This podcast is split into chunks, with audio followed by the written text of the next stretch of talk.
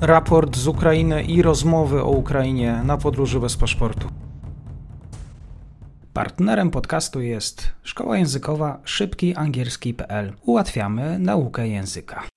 Dzień dobry wszystkim słuchaczom. Mam dzisiaj wielką przyjemność gościć panią profesor Aleksandrę Hnatiuk, Studium Europy Wschodniej Uniwersytetu Warszawskiego. Dzień dobry pani profesor. Dzień dobry panu, panie Mateuszu, dzień dobry państwu. Przy okazji rozmów na temat tego, co się dzieje na Ukrainie, pomyślałem sobie, że byłoby małą niesprawiedliwością mówić tylko o wojnie, mówić tylko o cierpieniu, o bólu. Te cierpienie towarzyszy już e, nam od ponad miesiąca. Myślę, myślę, że w związku z tym, że i sami Ukraińcy, i sama Ukraina gości i w naszych domach również, e, i w tematach rozmów coraz częściej, to chciałbym przybliżyć nam, Polakom, e, też odbiorcom tej audycji, trochę właśnie tej kultury ukraińskiej. Rozmawiałem całkiem niedawno o języku ukraińskim, dzisiaj właśnie o kulturze z pomocą pani profesor. Zastanawiałem się, e, od czego zacząć w tych też trudnych czasach. Może zapytam tak, czy ta kultura ukraińska ma w pewien sposób możliwość realizować się w tych trudnych czasach? To znaczy, powiedzmy, jedno to to jest ten front, a drugie to takie normalne życie i pytanie, czy Ukraińcy z tej kultury korzystają i czy w ogóle jest czas na kulturę.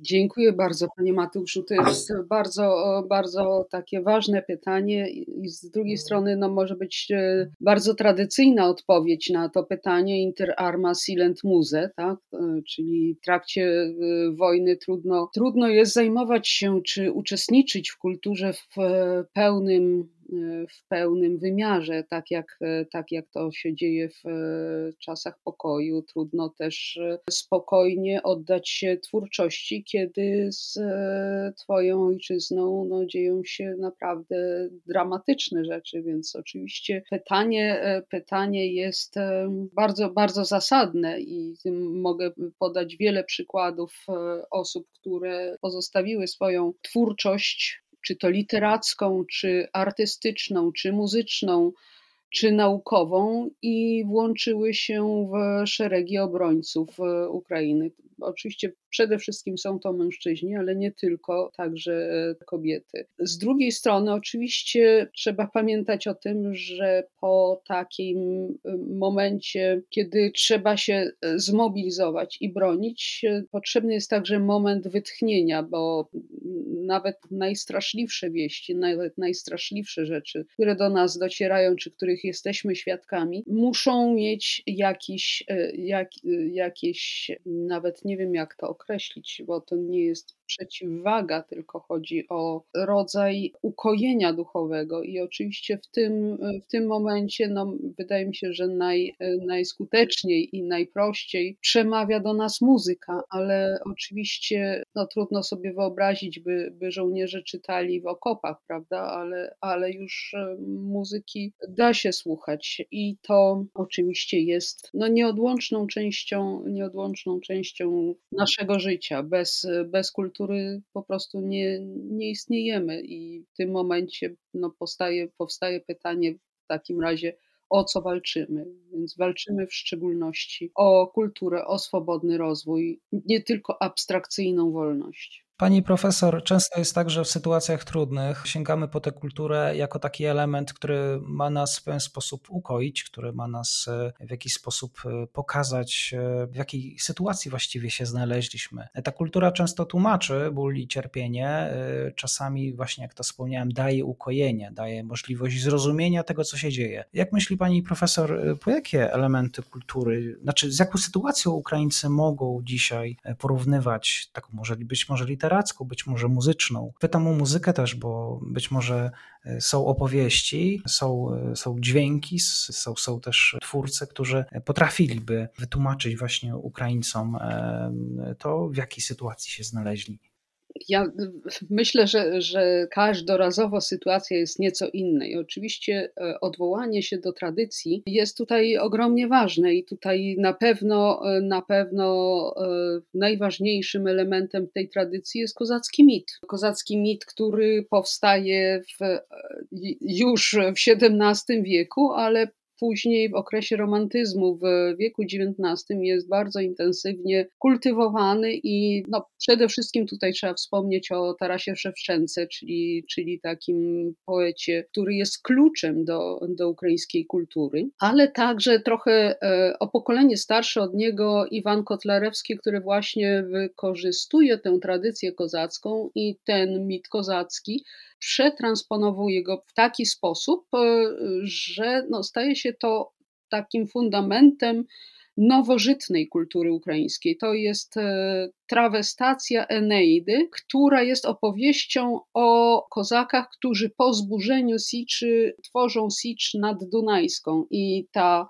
opowieść e, wierszowana oczywiście jest, jest po dziś dzień takim żywym elementem kultury ukraińskiej. Więc e, reasumując, to jest przede wszystkim oczywiście mit kozacki, ale także, także jeśli chodzi o wiek XX e, i literaturę, to niewątpliwie są to e, są teksty literackie związane z walką o niepodległość i nie zawsze są to wiersze, czasami są to dłuższe opowiadania czy, czy powieści i tutaj, czy nawet dramaty. Tutaj bym wymieniła przede wszystkim e, Wolodymyra Wennyczenkę między dwoma siłami, czyli jakby e, można by było powiedzieć między Scyllą a Charybdą i oczywiście e, chodzi o tę siłę ruchu narodowego i siłę imperium. Więc to jest taki klucz, który no, powtarza się i jest dzisiaj bardzo, bardzo wyraźny, taka próba przywrócenia imperium ze strony, ze strony Rosji,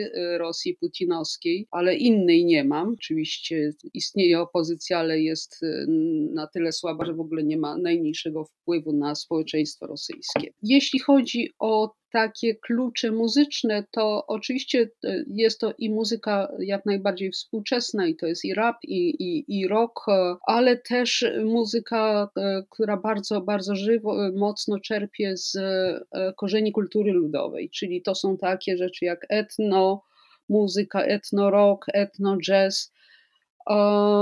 To są także odwołania do muzyki religijnej. Te wszystkie e, nurty współistnieją dzisiaj w e, przestrzeni muzycznej Ukrainy. Ta kultura muzyczna Ukrainy istotnie różni się od, od kultury polskiej właśnie tym zakorzenieniem tradycji ludowej. Zresztą nie tylko kultura muzyczna, ale także kultura teatralna, kultura literacka, te odwołania właśnie do, do tradycji ludowej. Nie mylić tego oczywiście z prym, jakimś prymitywizmem, czy no, to są bardzo często bardzo, bardzo ciekawe odwołania. Dla przykładu wymieniłabym tutaj taki teatr powołany przez wybitnego reżysera kijowskiego z rosyjskimi korzeniami, czy rosyjsko-żydowskimi korzeniami, Włada Troickiego i to jest e, teatr Dach, e, a z tego się zrodził zespół Dacha Bracha, młodsze o, o, o kilkanaście, kilka lat e, e, pokolenie Dach Daughters. To są, to są osoby, które e, no, współtworzą ten teatr Dach i które jednocześnie mm, właśnie mają swoje zespoły muzyczne. Te zespoły muzyczne są niezwykle popularne nie tylko w Ukrainie, ale także na zachodzie, może mniej w Polsce, ale no bardzo dużo koncertowali w Wielkiej Brytanii właśnie Dacha Bracha i Dach Daughters, także w Niemczech. No jednym słowem to przykład takiej, takich kontynuacji tej tradycji ludowej, ale już absolutnie nowoczesnym, nowoczesnej interpretacji. Wspomniała Pani profesor o ukraińskich strojach ludowych, więc jakbym mógł poprosić właśnie o, o to, z czego właściwie składa się ukraiński strój ludowy. Pytam, bo też mogliśmy zobaczyć ukraińskich przywódców w tego typu e, strojach. Wydaje się, że Ukraińcy tego elementu się nie wstydzą wstydzą i ten element pozostał e, w tej naszej teraźniejszości, nowoczesności, tak moglibyśmy powiedzieć. W Polsce akurat jest z tym problem. E, to znaczy, trudno mi sobie wyobrazić taką sytuację, by e, ktoś szedł do wyboru w krakowskim wyborów prezydenckich w krakowskim stroju regionalnym. Nawet gdyby wybierał Andrzeja Dudę, tak, to wydaje mi się, że to no, trochę wyglądałoby absurdalnie w Polsce. Natomiast w, bardzo dobrze pamiętam wybory w maju 2014 roku, kiedy Kijów, no wielka metropolia, ponad 4-milionowa metropolia, bardzo nowoczesna, z, tętniąca życiem, właśnie użyła tego klucza, by pokazać, że jest to obowiązek patriotyczny, a więc ubranie się w wyszywaną koszulę czy wyszywaną bluzkę, to jest symbol, e, symbol oddania tradycji. I to jest także poniekąd symbol patriotyzmu, więc w tym momencie zadziałało to jako symbol patriotyzmu. To jest główny element. Oczywiście, jeśli chodzi o regiony, te stroje ludowe są różne, e, ale to, to nie jest tak, że, że po prostu ludzie sobie chodzą w tych, e, w tych strojach ludowych, tylko to jest w jakimś określonych momentach używane. To znaczy, to można by przywołać na przykład tradycję e, kolędowania na Huculszczyźnie i ta, e, ten moment właśnie na Boże Narodzenie, kiedy, kiedy kończy się już e, liturgia i zbierają się zewsząd um, mieszkańcy, no oczywiście mężczyźni przede wszystkim i w takim kole tworzą koło pod, na placu pod e, cerkwią i zaczyna się to klędowanie od głosu trębity, czyli takiej bardzo, bardzo długiego instrumentu muzycznego, dość prymitywnego, który kiedyś, kiedyś służył e, jako, jako taki sposób komunikowania się pasterzy z różnych grzbietów górskich. Dziś no jest, to, jest to element takiej takiej tradycji. To jest używane właśnie, właśnie w takich szczególnych, bardzo e, ważnych momentach. Czy będzie to właśnie takie święto jak święto Bożego Narodzenia. Tradycji tej e, dawniejszej o trębita, trębita ogłaszała także o czyjej śmierci, tak?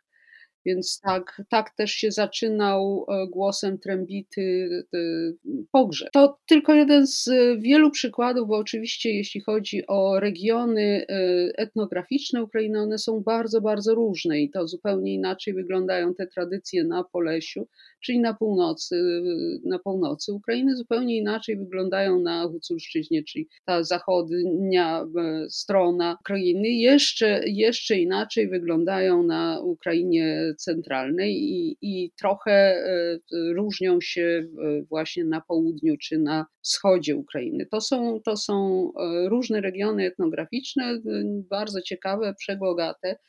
E, stosunkowo najlepiej zachowana ta tradycyjna kultura jest właśnie na, na obszarze Polesia, ale absolutnym unikum jest, jest właśnie Huculszczyzna i można by było powiedzieć, że to taki kluczem do rozumienia tej kultury, ja bym powiedziała, można w Polsce sięgnąć po taki klucz, czyli na wysokiej połoninie Stanisława Wincenza. Rozumiem, że ta ukraińska kultura, dawna ukraińska, miesza też się z współczesnością. Pytanie, co jest wypadową wynikiem e, połączenia zarówno przeszłości, jak i teraźniejszości. To są niezwykle ciekawe projekty artystyczne i to e, może być film, to może być teatr, to może być e, właśnie zespół muzyczny. O zespołach muzycznych już trochę wspominałam, wymieniając Dachę Brachę czy Dach Daughters, ale też są, jest zespół muzyczny taki złożony, właściwie dwuosobowy, duet, ale od czasu do czasu śpiewają czy grają w większym gronie, to jest, e, to jest kurbasy. Od e, Kurbas to jest e, nazwisko wybitnego awangardowego reżysera teatralnego, który został w latach 30. rozstrzelany przez Sowietów, ale zanim to się stało, to jeszcze w latach 20. i początku lat 30. stworzył naprawdę bardzo, bardzo interesujący projekt teatralny przeobrażenia tego tradycyjnego teatru ukraińskiego w e, teatr na wskroś awangardowy, nowoczesny. Kurbasy to zespół, który opiera się właśnie na teatrze imienia Lesia Kurbasa w Lwowie. Składa się z, jak już powiedziałam, jego jądro stanowią dwie aktorki i jednocześnie śpiewaczki, ale od czasu do czasu właśnie w szerszym gronie e, występują. I to są przeważnie właśnie takie bardzo tradycyjne interpretacje e, tej, i to są poszukiwania brzmienia i poszukiwania tych, e, tych pieśni dawnych. Z bardzo nowoczesnym traktowaniem spotykamy się w przypadku właśnie takiego zjawiska jak etno jazz i tutaj można by było wymienić takie, takie zespoły jak Szokolady, czy w Polsce trochę znana Dagadana, ponieważ Bohdana Wennycka, czyli e, Dana Wennycka połączyła swoje siły z Dagmarą i stworzyły ten zespół Daga, Dagadana i e, nie jest to zespół ludowy, tylko właśnie, właśnie zakorzeniony w e, jazzie, tak? Więc to są interpretacje jazzowe różnych, różnych pieśni bardziej tradycyjnych. Jeśli chodzi o teatr, to powiedziałabym, że absolutnie nie, niezwykłym zjawiskiem jest właśnie włączenie tej kultury muzycznej, tradycyjnej do przestrzeni teatralnej. I odwoływanie się do tego zarówno w takich e, przedstawieniach, jak te sięgające do antyczności, czy do e, kultury greckiej, czy kultury starożytnego wschodu, Przykładem właśnie tutaj jest, e, jest ten zespół teatralny Kurbasa e, imienia Lesia Kurbasa, a z drugiej strony właśnie wplatanie w tę klasykę ukraińską tej, e, tej muzyki, muzyki ludowej. To są bardzo często bardzo, bardzo ciekawe zjawiska artystyczne i tutaj można powiedzieć, że bardzo szybko, jeśli chodzi o Polskę co do, e, co do e, wagi, skali i jakości tego zjawiska zorientowały się ta, e, takie teatry awangardowe, jak właśnie teatr Grotowskiego we Wrocławiu, czy Węgajty, czy też teatr, zaraz sobie przypomnę, pod Lublinem, może mi pan pod, podpowie, bo koło Piast Ków y, lubelskich. Bardzo, bardzo znane miejsce i jedno z takich miejsc, y, do których pielgrzymują ludzie te, teatru, to, to, to właśnie Gardzienice. Gardzienice oczywiście. Gardzienice też, też bardzo szybko zorientowały się, jak, jaki potencjał w tym drzemie i oczywiście te, ta współpraca była bardzo, bardzo bliska, bardzo intensywna jeszcze w latach 90. się zaczęła. Potem, no, no różne potem były drogi, można powiedzieć, to czasem coś bardziej interesującego, czasem mniej, ale w każdym razie to, to widać bardzo mhm. dobrze, że to nie jest e, zwykła taka ludowizna, której w Polsce po prostu się w ogóle nie lubi i nie rozumie, tylko właśnie bardzo, e, bardzo ciekawe wykorzystanie tych wątków tradycyjnych. I to w pewnym momencie w Polsce też to się zrobiło e, bardzo modne i to e, głównie za zasługą filmu Underground Bregowicza i potem tego nowego wcielenia Bregowicza, Kaja i Bregowicz. I potem, potem zaczęła się ta fala popularności etno, folku. W ten sposób jakoś ta kultura, czy Polacy wrócili do, tej, do tych korzeni kultury ludowej, bo no nie da się ukryć, że w 90% w Polacy byli społeczeństwem chłopskim, a więc oczywiście ta kultura ludowa była częścią częścią y, codzienności, tylko że tak e, wypierano to na, na rzecz kultury szlacheckiej, że ostatecznie no, odżegnano się od tych korzeni chłopskich w kulturze polskiej.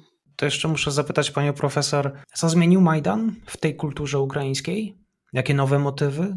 No, myślę, że Majdan zmienił zasadniczo nie tyle właśnie jeśli chodzi o motywy, bo oczywiście pojawiła się cała fala utworów, które są poświęcone wojnie, czy są symbolem żałoby, tak jak pieśń Pływę Kacia po Tysyni, która, przy której to e, pieśni odprowadzano w ostatnią drogę pierwszych, e, pierwszych zabitych na Majdanie i tak pozostało do dziś, choć nie jest to pieśń żałobna ale ponieważ była to ulubiona pieśń tego Michaela Żyzniewskiego, Białorusina, który zginął, więc, więc to właśnie stało się takim symbolem, ale oprócz, oprócz tematyki wojennej i mnóstwa tekstów, e, które tematycznie związane były czy z Majdanem, czy właśnie z wojną i z Donbasem, pojawiła się cała bardzo interesująca przestrzeń e, dla kultury Tatarów krymskich. I to otwarcie kultury ukraińskiej na, e, na inne kultury i obecność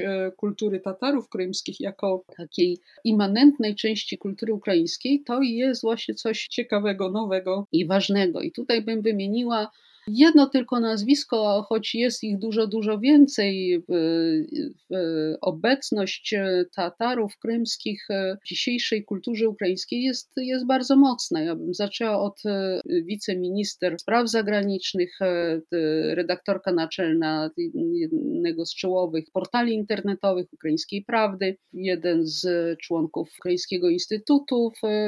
Nie chcę wymieniać zbyt dużo nazwisk, bo to trudno zapamiętać, ale chodzi o całą, całą plejadę takich ważnych postaci. E, z nazwisk, które chciałabym wymienić, e, to jest reżyser Achtem e, Sejtablajew, wywodzący się właśnie z Tatarów krymskich, e, tych, którzy wrócili na Krym i tych, którzy zostali ponownie z Krymu wygnani. Achtem Sejtablajew e, stworzył szereg filmów, naprawdę wybitnych obrazów. Część, dwa z tych filmów jest poświęcona losom Tatarów krymskich w trakcie wojny, właśnie wygnaniu.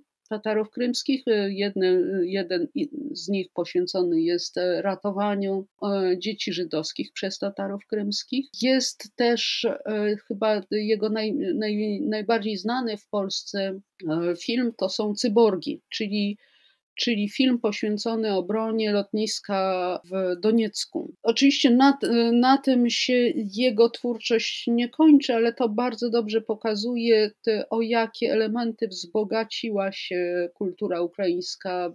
Oczywiście wszyscy wolelibyśmy, żeby, żeby tych tragicznych stronic nie było, żeby nie lotnisko w Doniecku spokojnie sobie funkcjonowało, a Tatarzy krymscy mieszkali, czuli się w domu u siebie w, e, na Krymie, ale no w, tak niestety nie jest. I to, e, że e, udało się ten ból i tę tragedię wypowiedzieć w takim języku zrozumiałym także poza, poza Ukrainą. To jest wielka zasługa Achtema Sejtablajewa i tutaj naprawdę bardzo, to na pewno nie jest jeszcze jego ostatnie słowo, to co, to, co on stworzył, bo to jest stosunkowo młody jeszcze człowiek 40 paroletni. Także tutaj z takich nowych, nowych wątków zajrzałam do kartki i, i zaczęłam sobie uświadamiać, że może warto by było powiedzieć nie tylko o nowych wątkach, ale także o nowych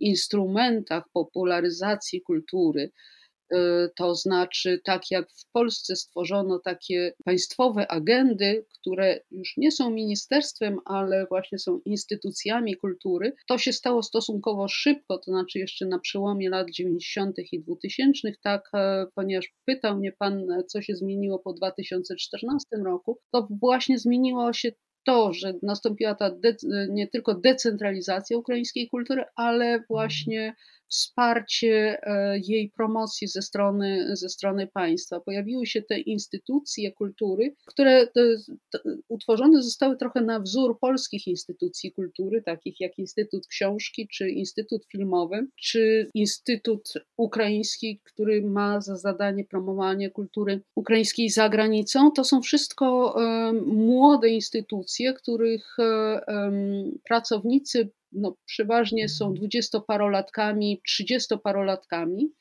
I to jest bardzo, bardzo istotna i bardzo pozytywna zmiana. Oczywiście oni się zderzają, czasami są to zderzenia czołowe z, ze starą biurokracją takiego postsowieckiego sztybu, ale no, są coraz, coraz bardziej skuteczni y, i ten rozwój e, kultury ukraińskiej w ostatnich, ostatnich e, ośmiu latach no jest y, mimo wojny, mimo toczącej się wojny, mimo że, że wiadomo, że, że nakłady na kulturę w tym czasie nie mogą być y, zbyt duże, no, no to było naprawdę imponujące. Skuteczność, bardzo ciekawy produkt i i właśnie e, sięganie po nowe środki.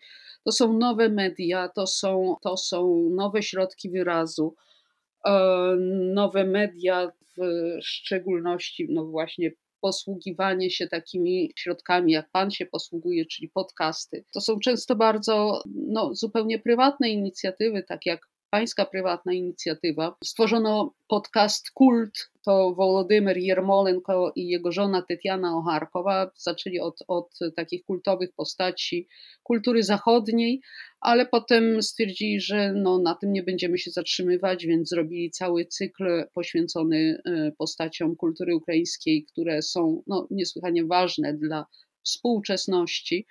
E, to są takie przedsięwzięcia, jak właśnie na, na, na pograniczu różnych, e, różnych sztuk e, i wizualnych, i, i sztuki słowa, jakie robią Ukrainer, pokazując uroki Ukrainy jako, jako kraju. Ukrainer to jest e, nie tylko zdjęcia, nie tylko filmy, ale właśnie także ważne, ważne teksty wokół tego. W szczególnym takim momentem było 30-lecie niepodległości, które obchodziliśmy w ubiegłym roku. I przy tej okazji pojawiło się szereg takich tekstów kultury, dokumentalistyki, która podsumowuje to trzydziestolecie. Wydaje mi się, że to są no, bardzo, bardzo ciekawe i, i bardzo dobre rzeczy, takie jak film Kolaps, czyli e, upadek, tak?